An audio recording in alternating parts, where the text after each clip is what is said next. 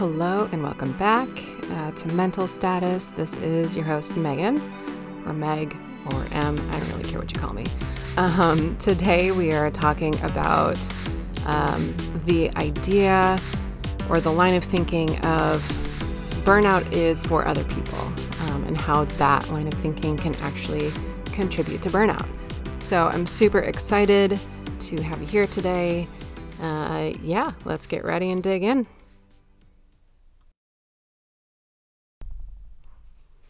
Hey, everybody. Uh, welcome back. This is the second episode of Mental Status. Um, so, in thinking about what I wanted to talk about today, um, in kind of reviewing what I went over during the first episode, um, something that stuck out in my mind uh, that that I said when I was uh, talking during that first episode was the phrase "burnout is for other people." Uh, and that that's something that has crossed my mind a few times since then, and really thinking about like what what I meant by that for myself, and how that particular attitude led me to getting burnt out uh, ultimately because I didn't take the the hazard seriously. So I, I just wanted to take a little bit of time today to explore that particular mindset and talk about how that dismissiveness on my part really led me down a path of being completely unprepared for burnout when it ended up happening to me. So, as I said in the first episode, uh, when I was going through grad school to become a therapist, you know, there's all those requisite um, lessons and courses about therapist as the self and professionalism and identity and ethics. And as part of those ethics classes and the professionalism classes, they talk about burnout and compassion fatigue as hazards of the job. And when I was going through those classes, I had some vague sense of awareness of what burnout might be, uh, primarily because I had worked in industries, uh, particularly the, the, marketing industry, where burnout was real, um, real in a, in a very different way. Um, you know, there's the frustration with the job, the uh, organizational stress that came with working in marketing, and particularly working on small teams where, you know, everybody wears multiple hats, uh, that kind of thing. So I had some vague sense of what that might look like for for myself entering the mental health field. But I didn't get a really well-rounded understanding of what what burnout actually looks like when you're practicing and when you are face to face with clients trying to do therapeutic work. So in grad school, you know, we write out our self-care plans and our um, our supervisors at the university were really good about checking in, especially when we started internships. Like, what are you doing to take care of yourself? What's coming up for you? Are you taking time away from writing papers? You going for walks? Are you eating well? Etc. Etc. All the things that are super important to staying well and keeping a sense of balance, especially when you're in this hyper learning stage. You know, you're, you're getting into the field most of us very fresh to it, a lot of us probably coming with some background in the helping services, but for many of us, you know, we're entering a new phase of a career where we are now face to face doing therapeutic work with real people who have real issues, who need real help. So during grad school, you know, I was a little cocky, I suppose. Um, I I couldn't see myself getting burnt out. Uh, I could see myself getting tired and being affected by client stories and having long days. And, you know, in my mind, what that looked like was okay, so I'll have a rough day where I hear some really difficult things. And when I leave for the day, I'll just, you know, I'll be able to tell either my roommate or my partner or spouse, hey, give me 20 minutes and then I'm good to go, right? Like, I just need some time to decompress. I need to listen to some music, maybe do a meditation, and then I'm good. What ended up happening over time was um, obviously I proved myself wrong um, in a lot of different ways. And although I, I can't quite say that I got burned out during internships, there was an incredibly steep learning curve for me when it came to um, actually putting into practice the plans that I had created for myself to take care of myself as I was learning how to take care of other people. Um, my first internship, it was um, kind of a baptism by fire experience. I worked for a, uh, a co occurring disorders clinic. So I was a mental health intern at a clinic where people were coming for treatment for substance use disorders. Um, you know, when we when we did therapy, individual therapy, we were in these tiny little cramped offices, usually with no window to the outside world, uh, fluorescent lights, unless you were lucky and you got one of the many offices with a lamp. Um, there were no phones in a lot of the offices, and there were no panic buttons. So the environment itself felt uh, a little unwelcoming for everybody involved. And, you know, going in, I felt very scared, uncertain, um, but by no means did I feel like I was going to struggle with taking care of me at the end of the day. But what I quickly learned, and as I'm sure a lot of people do quickly learn when they start to take on this work, is it's more than just hearing difficult stories and going home for the day and shaking it off.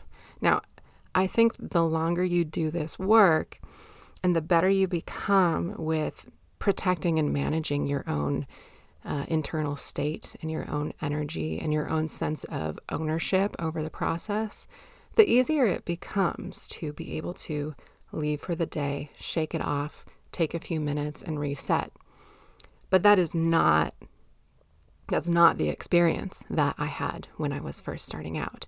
It was not so easy for me to um, lock up the office, walk out the doors, and just, you know, go meet my friends for some pho down the road. It was overwhelming. It, it was my head was full of theories, and in front of me were real life people whose problems I had no idea, no idea how to help them with. Um, and I was grasping a lot of the time and sort of fishing in the dark for ways to help these folks move forward. And that created a, an instability within me that I hadn't uh, I hadn't really considered. I hadn't known that would happen. And to to add on to that, by the time I started at this uh, rehab facility, I'd had I think maybe a year of my own sobriety under my belt. Uh, and I wasn't going there to be a substance use counselor. I was I was on the mental health side of things, so there was an additional complication for me in trying to tease out the approaches, um, you know, and being told at times that the mental health aspect was separate from the substance use part, but not really seeing that as truth. Um, and it was, it was definitely a very formative experience for me. And while I don't, looking back, I don't believe that I burned out at that internship. Um, I, I had a lot of foundations laid for me, or that I laid for myself in the way that I was thinking about myself as a professional, that um, that contributed a lot down the road to feeling burnt out and wondering if I could keep doing this job. Um, so fast forward, you know, I, I, go through my program and um, graduate in the spring of 2019 and at the end of that whole program and finishing up my advanced internships, everything is good to go. um, after walking across the stage and getting my, uh, you know, the fake diploma, whatever it is, I left for a vacation to Italy and really saw that as um, a reset for myself. You know, I had been interviewing for full time positions. I wanted to take take some time after going through a rigorous three year program to just completely forget about being a therapist, doing therapy, thinking about mental health. I just, I wanted it gone for just a week so that I could go into this full time career feeling refreshed. And actually, I can say, um, taking that vacation, it did that for me. It was a it was a fantastic vacation. Um, and I can say that I was honestly able to separate myself from the identity of being a therapist and everything that that implied, um, and really move into just being myself and being Megan the person who is uh, backpacking around Italy with her friend from high school rather than uh, Megan, the recent graduate of a clinical mental health counseling program. Um, and that vacation really was the last time I remember truly being able to separate myself from my profession. And I'm saying that right now, like, I still have a hard time with that. And it's gotten easier, but it's not, it's been difficult. So after that vacation, I came back and entered into full time work as a multi systemic therapist. Um, I think I mentioned this in the first episode. And if you don't know much about multi systemic therapy, it's, um, it's definitely an interesting approach to uh, adolescent behavioral problems. It is a super intense modality. Um, the requirements uh, for doing that therapy when I was working the program would typically be um, you would have two or three sessions a week for an hour to an hour and a half. I'm, I may be mixing that up in my mind. Um, you spent a lot of time. Actually, I think it was three sessions a week. That's right. Three sessions a week for at least an hour each. And this was with the parents or the caregivers, the caregivers of these adolescents who are struggling. And a lot of these families were referred through uh, juvenile probation or children's mental health case management. There's a lot of families who were not super hyped on the idea of having a stranger come to their house three times a week to uh, collaborate with them on their parenting style. So when I entered that position, um, I struggled right out of the gate. And, um, you know, my, my supervisors, I, I think in an effort to really give me a full taste of what it's like to be a multi systemic therapist, um, they placed me with a family, my very first client. Um, out, out of grad school, very first client ever as a professional. They placed me with a client family where one of the caregivers was very critical, historically critical of providers and questioned their credentials. So it was it was a great it was a great start. Um, and I just remember, you know, that was my first client family for a while. I didn't have a lot of other clients right out of the gate. It took a little while to build that up. Um, and I just remember going through the motions with this family. I mean, more within my own head, um, and at times with the family themselves, and with one caregiver in particular, feeling like an abject failure, just feeling so awful about the job I was doing and my ability to affect change and um, just this sense of powerlessness that I had over the situation. And it really, um, it took a lot out of me. And it bled over into how I was conducting myself within my own family and with my friends and how I was approaching free time. I would spend my free time off of work researching methods of how to engage quote unquote uh, resistant clients. And, you know, the first few years, the first several years of being a professional, you are, of course, just in this whole world of learning and adapting and growing and expanding your, your skill set and your clinical abilities. But what I found for myself was I, going back to that mindset of burnout is for other people, I didn't see a problem with constantly engaging with professional reading material and podcasts and thinking about it until I got to the point where I was just, I was overwhelmed with information and feeling a little bit paralyzed with this family. Like, I dreaded going to their house. I dreaded feeling like a failure.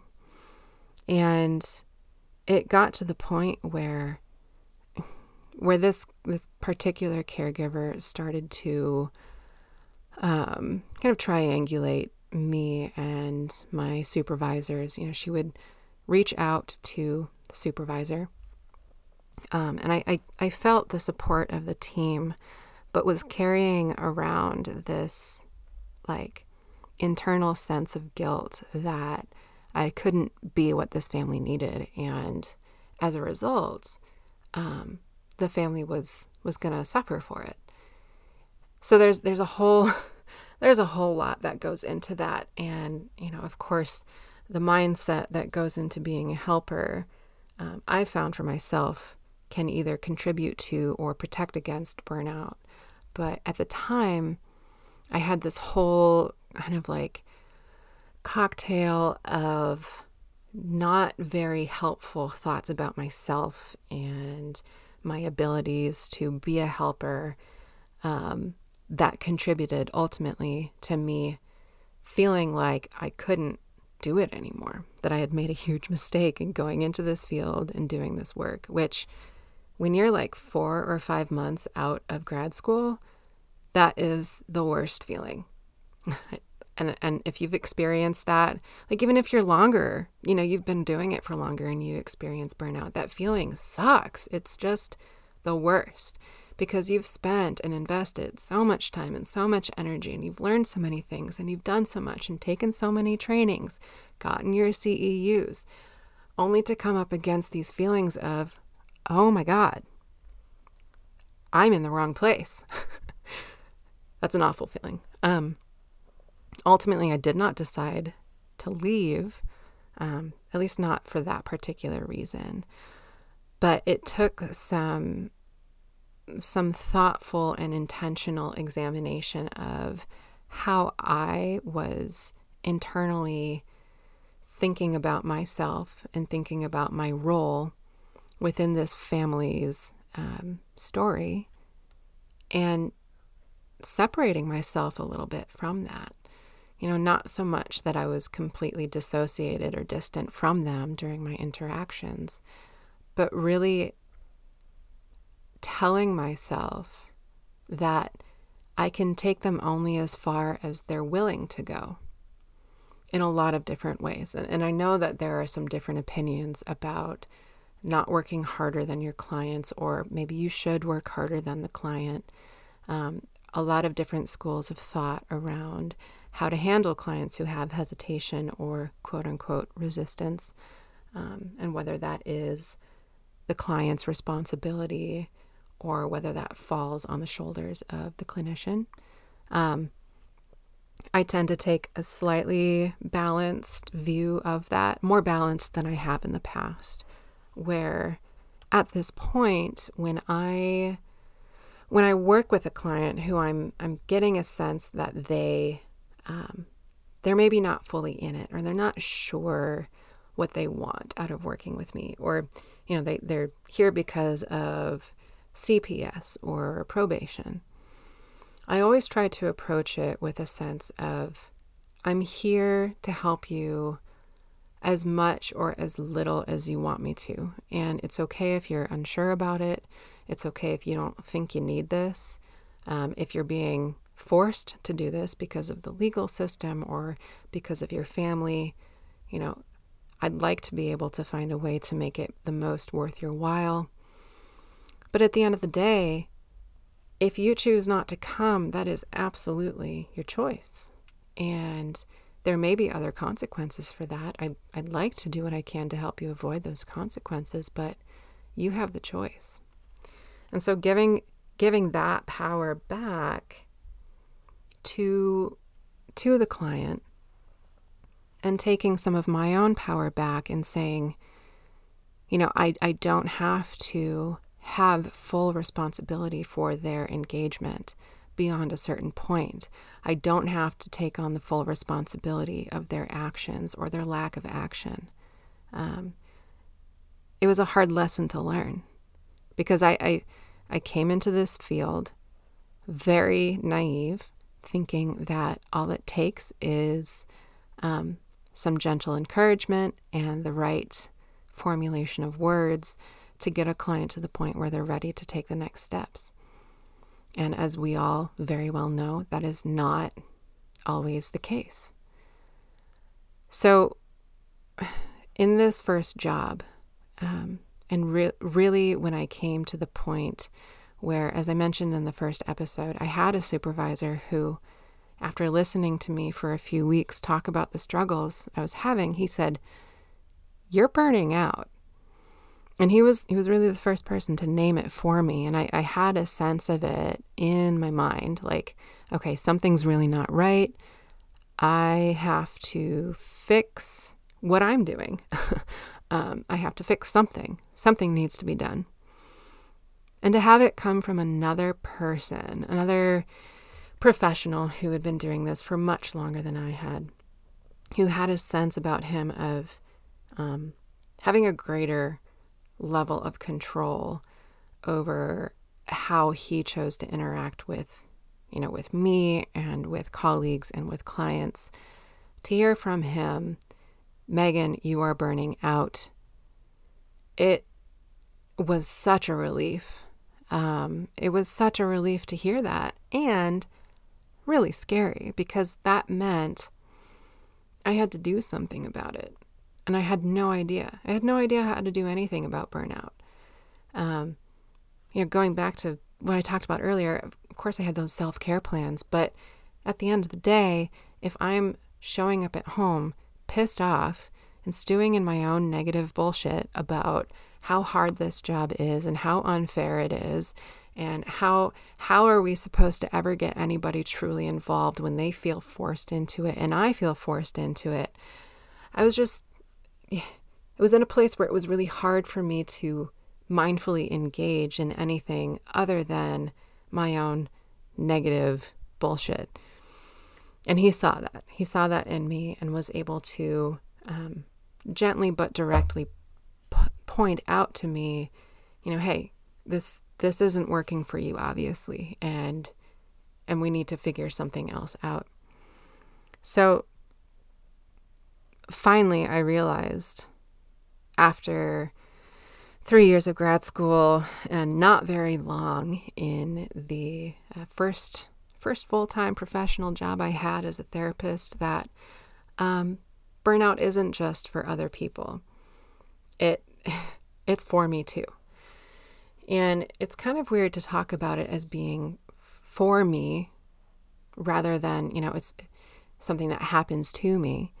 Um, because at the end of the day, as I've worked through my periods of burnout and being angry, sad, stressed, tired, anxious, all of these things, I've I've come to a place where I can approach that process as being a lesson for myself and being a point of um, being able to take back some some sense of control and power over the situation. And I've really been able to start recognizing that when I feel most powerless and when I feel most out of control of the the outcomes of my clients or you know whether or not they're even showing up to sessions or how they're feeling whether they're engaging that now has become my sign of okay we gotta we gotta do some reevaluation here. We have to step back and really think um, critically about what types of attitudes we're taking on. What am i thinking about myself as a professional?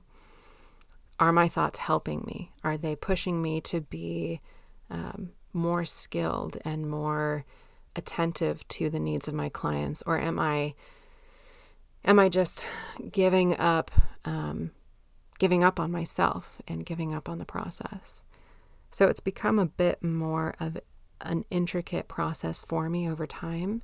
And one that i've i don't want to say i've been forced into uh, but some of the professional situations i've been in have uh, called for me to to think more critically about how I'm approaching the work and the thoughts that I'm having about myself and my clients um, that are either helping or harming me, and you know how to look at those things differently.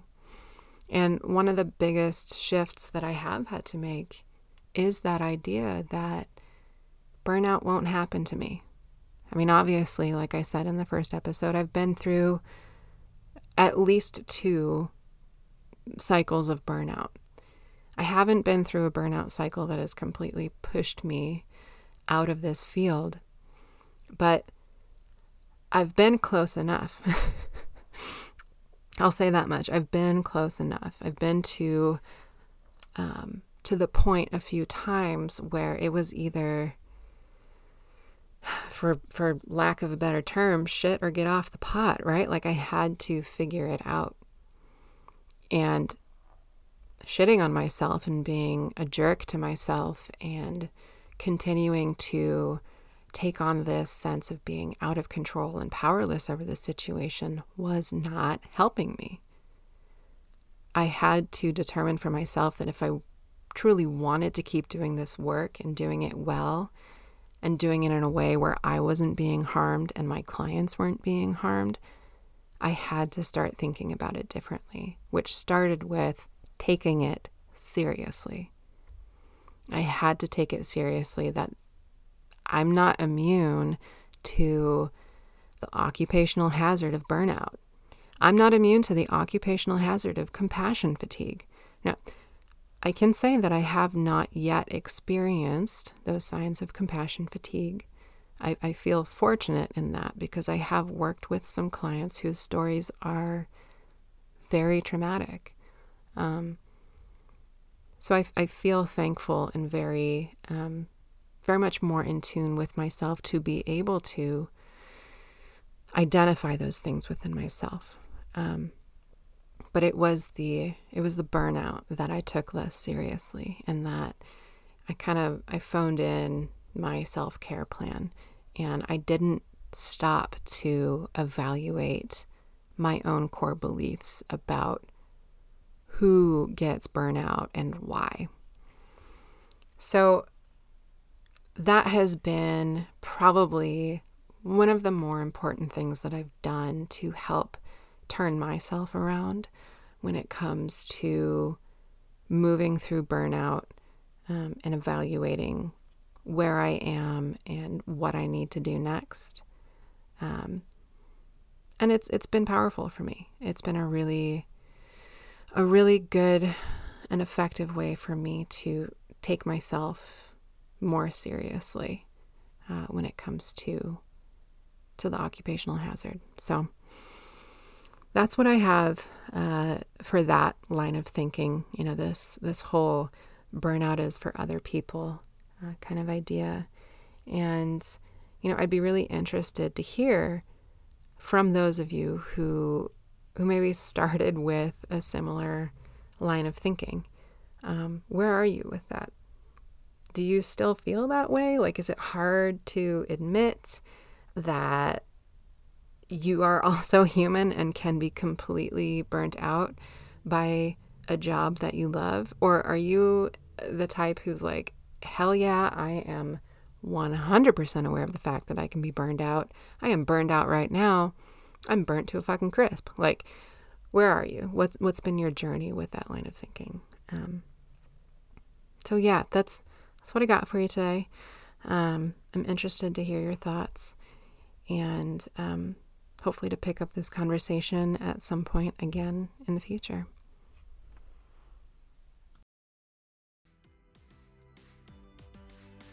Hey, thanks so much for joining me today. Uh, if you liked what you heard, feel free to hit that subscribe button on the uh, Apple Podcasts, Spotify, or wherever you get your podcasts from. Um, if you'd like, give me a five star rating on Apple Podcasts. You know, that always helps. I'd appreciate it very much.